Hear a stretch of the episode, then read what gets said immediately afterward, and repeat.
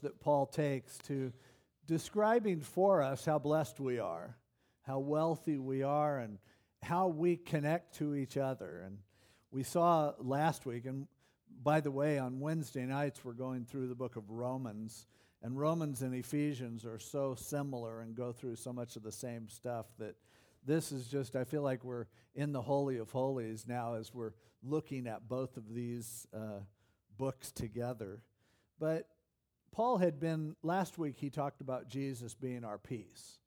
The fact that what Jesus did for us on the cross, if we accept him, if we are in Christ, then we are those whose sins have been forgiven and can come boldly to God. The walls have been torn down.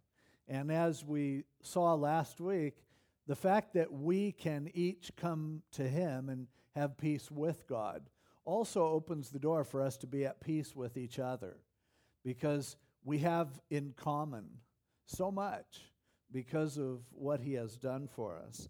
Now, he continues along that vein in these last four verses in chapter 2 and talks about who we are collectively together, our connection to each other, and really what the church is all about. And an awful lot of the book of Ephesians is talking to the church.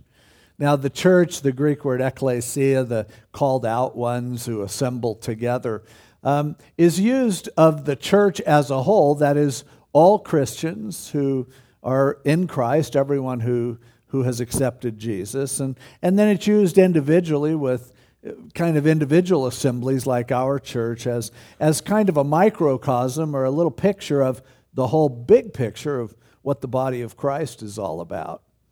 And to understand that and how we connect to that, Paul goes into great detail, but an awful lot of it comes down to this.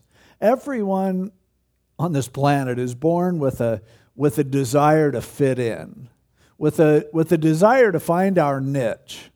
And an awful lot of what we go through in life and experimenting and trying different things and getting involved in different activities is all kind of a setup for us finding out where we fit. Where do I belong? How do I relate to others? What's my role? What's my calling in life? And Paul here connects all of us to the greatest thing ever, and that is the church, as he calls it earlier in chapter 2, the body of Christ. And how we understand the church and how we understand our individual connection within the church is the only thing that will ultimately help us to belong. But we see here in this passage that each of us belongs, and we belong together. We find our highest fulfillment as we see how we connect to others. And so, beginning with verse 19, he says, and by the way, as we go through these verses, Paul uses three metaphors for the church. He's already used the metaphor of the body earlier in the chapter.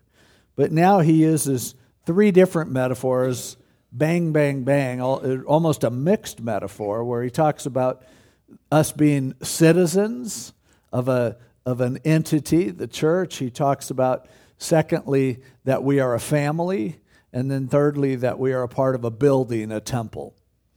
Now, therefore, verse 19, you are no longer strangers and foreigners. You're no longer out there alienated, not fitting in, not knowing where you belong but your fellow citizens with the saints, everyone who's been declared holy by the blood of Jesus, and members of the household, or literally family of God. Having been built on the foundation of the apostles and prophets, Jesus Christ himself being the chief cornerstone, in whom the whole building, being fitted together, grows into a holy temple in the Lord in whom you also are being built together for a dwelling place of God in the Spirit. So he says, you need to understand your connection.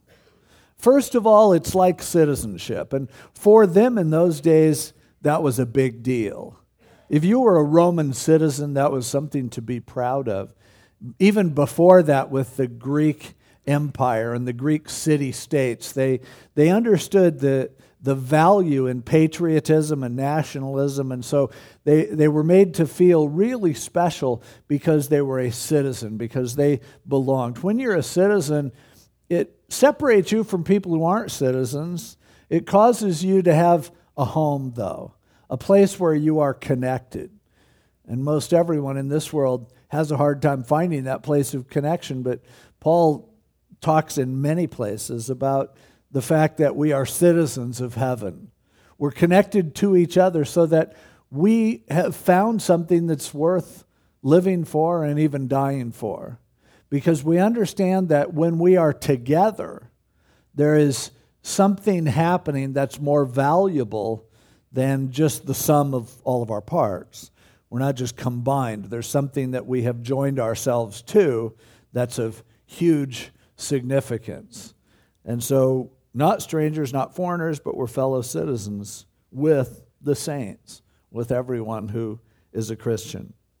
But then also, he says, we're members of the household of God.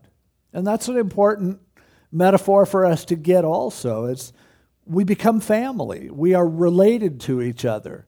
Citizens have a common loyalty. Citizens have a common defense. Citizens have a common connection, but family is something even more than that because there's a common origin, there's a genetic connection. We are, we are close because of our, because of our birth. And from birth, it has been that. And so he likens the group of Christians as being the family of God, the household of God. And everything about family applies to the church. Everything you hate about family applies to the church, and everything you love about family applies to the church as well. But he says, You are family, and you have found a, a union coming forth from that new birth, coming forth from that, from that generation of life that was given to you when you accepted Jesus Christ. And that makes a real special connection. But then as he goes on, he goes to this metaphor of a building. And that is the highest expression and really of what we are as a church because it gets the big picture. It doesn't just include who we are with right now, but it shows the plan of Jesus Christ to put us together into something that would last forever. And ultimately, he calls the building the temple of God. In other words, the place where people can come and meet God and know that God's presence is there and witness what God is doing. And that's ultimately what we are supposed to be. And ultimately, as a local church, we should be a picture of that. The place where people come, and first of all, they're made to feel like they belong, they're invited in, they're offered citizenship. But more than that, we're family. And you are welcome to become a part of the family of God. But ultimately, what we see and what we want to see God doing amongst us is that we will, everyone will find their place and we'll be fit in together so that the result will be not a, not a building, but a place where you can come and, and sense the power of God, the presence of God, the love of God, and the glory of God will be reflected in what we are collectively together as a dwelling place of God, as a temple. And so the church ought to be a place where people can come and sense God and meet God. And how thankful I am for the places where God has taken me and where, from my first awareness of that connectedness of, of the church of Jesus Christ, that allows me to see, amongst all the rubble and everything else, but to see God is here, and recognize his presence. Now, one of the things that you can tell from what he says in these verses is this is a building that is in progress. The church isn't something that's already been built and you can come and just, you know, attend. You're a part of it. But the building is now being built. Some of the elements of the building haven't even been born again yet. And we want to invite them to come and to meet Jesus Christ and therefore become a part of that which we ourselves are a part of. But it's in process, it's just happening. As, as you see, it's talking about this building, and it says the whole building is being fitted together and it's growing into a holy temple in whom you also are being built together. Now, the building has been going for a little less than 2,000 years since what Paul was talking about to the Ephesians, and it is still in process and it's being built, but that's happening. It's important to understand that. But it's important to understand that each one of us has a place in that, in that building. The words in verse 21 where it says fitted together, um, there, it's tough to translate the Greek word that's there. You know, in, in this, in the New King James, it says fitted together. In the, in the Old King James Version, I think it says, fit, does anyone have an Old King James that says three words that it tries to describe this fitly formed together, I believe it says. Um, what the, what's that? Fitly framed together, okay. But the, the word is, Paul invented the word. He took three words and put them together. It's the only use of the word, well, here and in chapter 4 in the New Testament, and there isn't any extra biblical references to this word. But Paul took three words and put them together. One of the words means to be to fit, one of them means to be joined, and the other means to be picked out or selected, or you know, um, found and assembled. And so the idea is each one of us, as a member of what God is doing, He has a, a perfect place for us. He picked us, as we saw in chapter 1. But not only that, He is shaping us and molding us so that we will fit in the niche that He has for us. Now, when it came to the temple in the Old Testament, they were given strict instructions not to be doing a bunch of hammering and sawing and chiseling there on the site of the temple. They were told to take the stones and form them to fit and number them and everything so that they would already know that they fit before they bring them to the site of the temple. And for us, we've found that God was working in our lives long before we knew it. He was working on us when we were complete heathens, knocking off chunks of us, teaching us things that we might need to know, preparing us for that time when we would be assembled, we would become a part of this construction. Now, I, uh, a week or two ago, I was taking a bunch of bookcases from one room and putting them into, uh, into my office so I could move my books in there. And I measured, and you know, the, the old thing, uh, measure twice, so you'll only have to cut once. And, but I measured them and did some quick calculations in my head, and I knew there was going to be plenty of room for those shelves, even if I allowed like 10 inches on one side. So what I did is I took the first shelf in there and, and I put it about six inches from the wall because I needed a little space for a door to open. I put that shelf in there, mounted it in, got up and screwed it to the wall so you know earthquake proof and then brought the next one in and the next one. I finally had the last one and i knew it would fit in easily. But it was tight. It would kind of fit but i couldn't get it in and it was just frustrating. I spent like half a day and finally i got the top of it in with it tipped back and then i just thought well i'll just kick the bottom in. And i'm kicking it and pounding on it and i finally i got a big chunk of wood and I stuck it on there and I got a sledgehammer and wham and it fit perfectly. And and the good thing is I didn't even need to screw that one to the wall. If there's an earthquake, that's the last thing standing. But what God does is pick us and prepare us to be a part of what he wants to do. And I love that. And Paul is so impressed with that. Now he says, and, and this is the same thing that Jesus was talking about when he talked about the church. Remember over in Matthew 16 when Jesus was in Caesarea Philippi and he asked his disciples, ah, Who do people say that I am?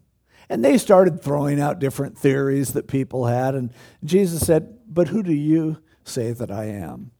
And Peter And Peter didn't think this up on his own, it was obvious. But he just spoke up and said, You are the Messiah, the Son of the living God. And Jesus said, Peter, take that smug look off your face. That is the right answer, but flesh and blood didn't reveal it to you. My Father did. And he said, You're Peter, which means a little stone. And upon this massive rock, I will build my church, and the gates of hell won't prevail against it. Now, that's what Paul's talking about here, too. The work of Jesus Christ through the Spirit to build his church, and it can't lose. It will always become what he wants it to become. It will always be that reflection, that depiction of who he is. The fact that he's building it out of inferior building materials makes it even greater that it comes out the way it does. But ultimately, that's where the building's headed. Paul says, You're a part of it. Now, notice he said that Jesus is the chief cornerstone after saying that the foundation is built on the apostles and prophets. The chief cornerstone in those days, when they would start a building, they knew that they needed to start with something perfectly square and perfectly aligned because everything else is going to come off of its orientation with that stone. And so they would hone a, a perfectly square or rectangular stone to be laid in the foundation, line it up perfectly because they knew the foundation was going to follow that stone, the walls were going to follow that stone, then the building would also follow that stone. This imagery of Jesus as the chief cornerstone is used in the Old Testament in several places, in the Psalms, over in Isaiah. But so the idea is the foundation is laid, and that's Jesus Christ. Every else, everything else in the building needs to be in connection with or in relationship or in orientation to Jesus in order for it to be what it's supposed to be. But then next to him is the testimony of the apostles and prophets. Now, there are people today who claim to be apostles and prophets, and I don't quarrel with that as long as it's in a real limited sense. There were apostles in those days that were handpicked by Jesus Christ. They had to have witnessed him after his resurrection, and they had apostolic authority. Now, today, if a missionary wants to call himself an apostle because the word means one sent, I have no problem with that. Just don't tell me what to do and pretend like you have apostolic authority over us because you didn't you haven't witnessed Jesus, you weren't one of the apostles with the capital A. And the same thing with prophets. There were prophets who originally delivered the word of God, and then there are prophets who repeat and, and share the word of God with others, edification, exhortation, and comfort, according to Paul in 1 Corinthians. But there's a sense in which there was a certain prophetic ministry that happened originally whereby God gave the scriptures.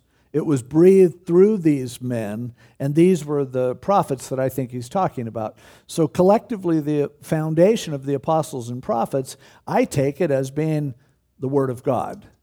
The Bible is the reflection of what was given to those original apostles and prophets, and that's the foundation for everything else. Now, why is that important? Uh, to me, it's vitally important because I need to have some standard for truth. I need to have some kind of schematic to know how what's the church supposed to be? What are each of us supposed to be like individually? Now there are people who will go yeah but you don't even have the original documents of the new testament and some people argue over interpretation and blah blah blah. I don't care about any of that. What i choose is to believe that this book all 66 books of it is the inspired word of god. I have to do that to me it would be foolish for me to look at this book and go well, God's word is in there somewhere, and I need to kind of pick and choose.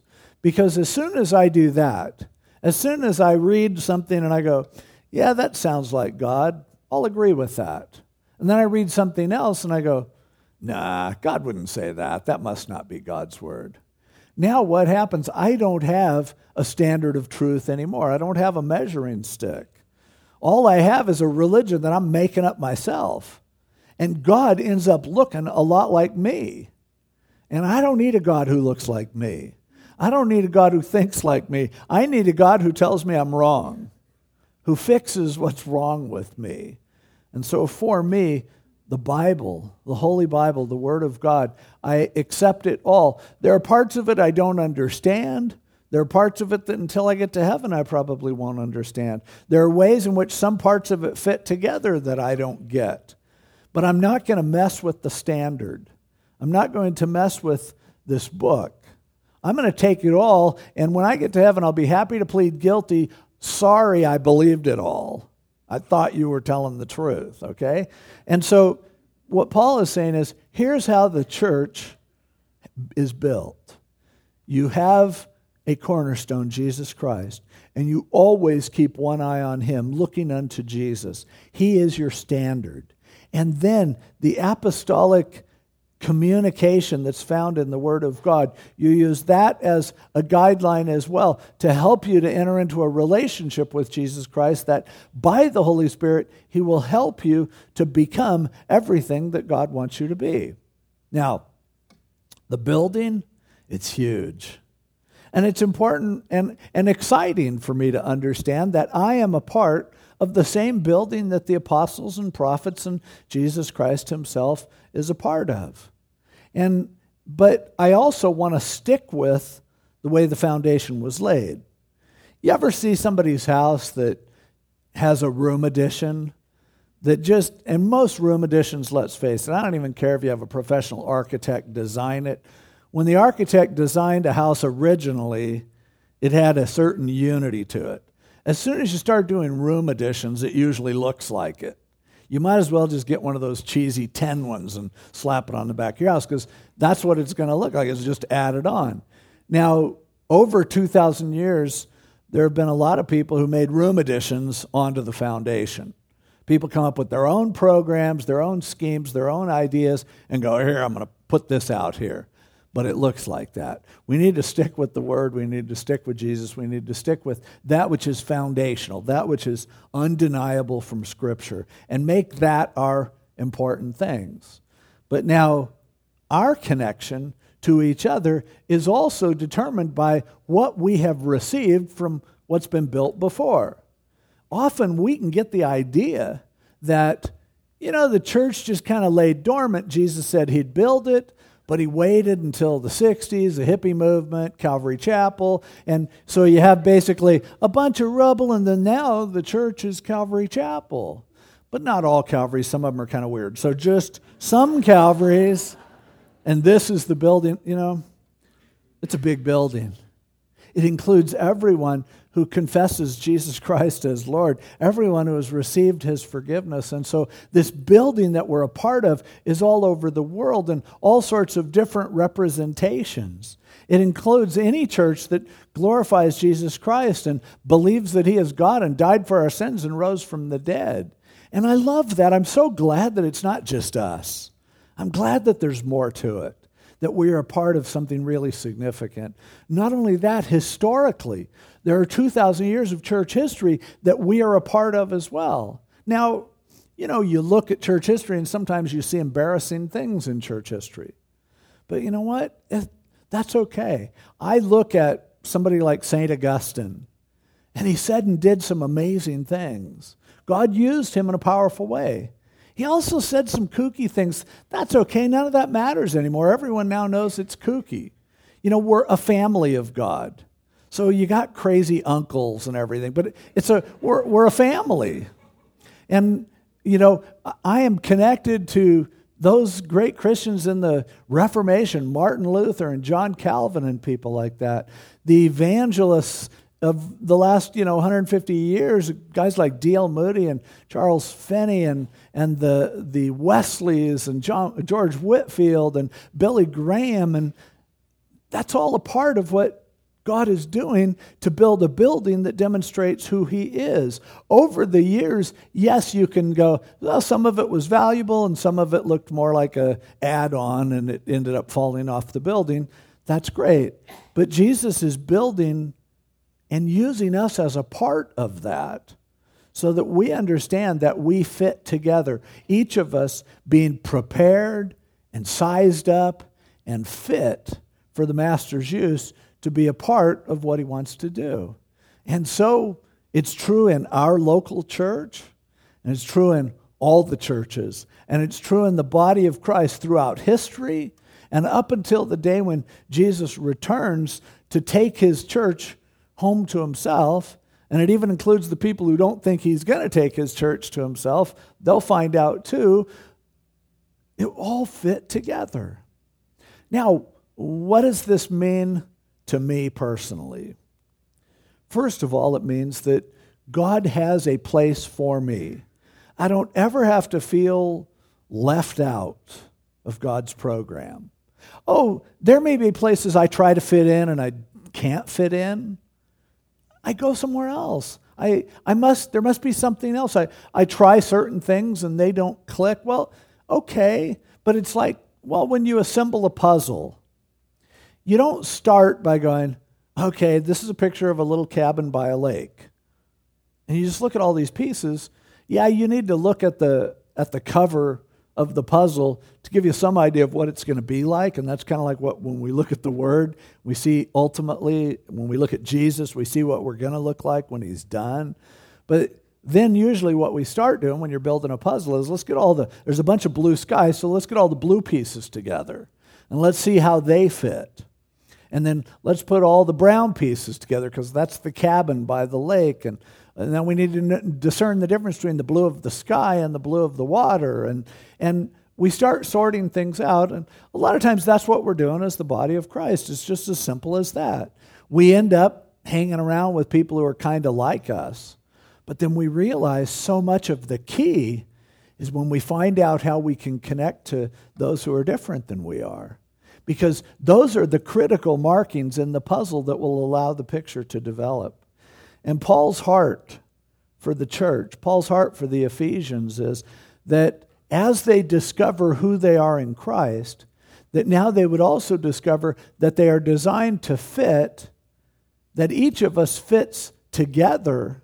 And as we accept each other and as we accept differences, we accept things that don't look like they fit, and we realize everything's going to fit somewhere, somehow, if it's really a part of his body. And now we're open for God to do the molding and shaping and then to slide us into place. And every once in a while, we discover a niche. We do something and go, that feels like kind of what it is. But that's not your final resting place. That's a partial discovery of something that you do. And when you do it, it felt like that felt right. And then we continue to explore and to, to be jostled around and have some edges knocked off of us and, and to get to a point where ultimately we'll slide in and know that we fit. But it's important for us to understand that we will fit and that everyone else does too. And that like a family, and everyone has a role in a family, but much greater than that, yeah, there are some pieces of the building that look weird, They look really strange, that I go, I can't even imagine that you and I are in the same building. It's just because the building's a lot bigger than you think. And once you see it all fall together, and once you see ultimately what God does, that amazing awareness that we that sets in that lets us know, you know what? I was designed and picked out and molded and shaped so that God would put me into something that's going to last forever, that's timeless, that goes, that goes back for thousands of years, that will go forward until He returns, and that will stand forever to glorify Him as a temple so that when people see the fit, they can sense God's presence. They can meet Him themselves. And our calling is to invite others to be a part of our building. Our calling is to help others to see. And so, as a local church, how this works is hey, when people come here, we want them to feel welcome. We want them to feel invited. We want them to feel, not, you know, the church isn't just a big pile of bricks, it's not just a big pile of rocks. And the object isn't to get as many rocks as you can and stack them up. No, there's fine adjustment that's going on. But as we come and meet each other, you know, sometimes we're uncomfortable being too close to people. And some people are nervous about being a part of the church because they don't like that closeness. It's kind of a threat. You know, there are some people who, who come up and talk to you and they just get a little too close and it makes you nervous and you're like, okay, give me some space here. But ultimately, we will find out that when we are in the place where it fits, that it's safe to feel close, that you feel empowered by intimacy, by being close to others, because you realize you are bound together to do something of eternal significance. That is, to represent and to, in, and to encase and, and to house the very presence of God, to be a temple where the Spirit of God dwells, where people can see, I get it. And it's so important at a local church that people can come here and not feel like we're doing our own thing, but that they would come here if they're Christians and feel like this is like home. I don't even know anybody, and it feels like home because I can sense the Spirit of God here.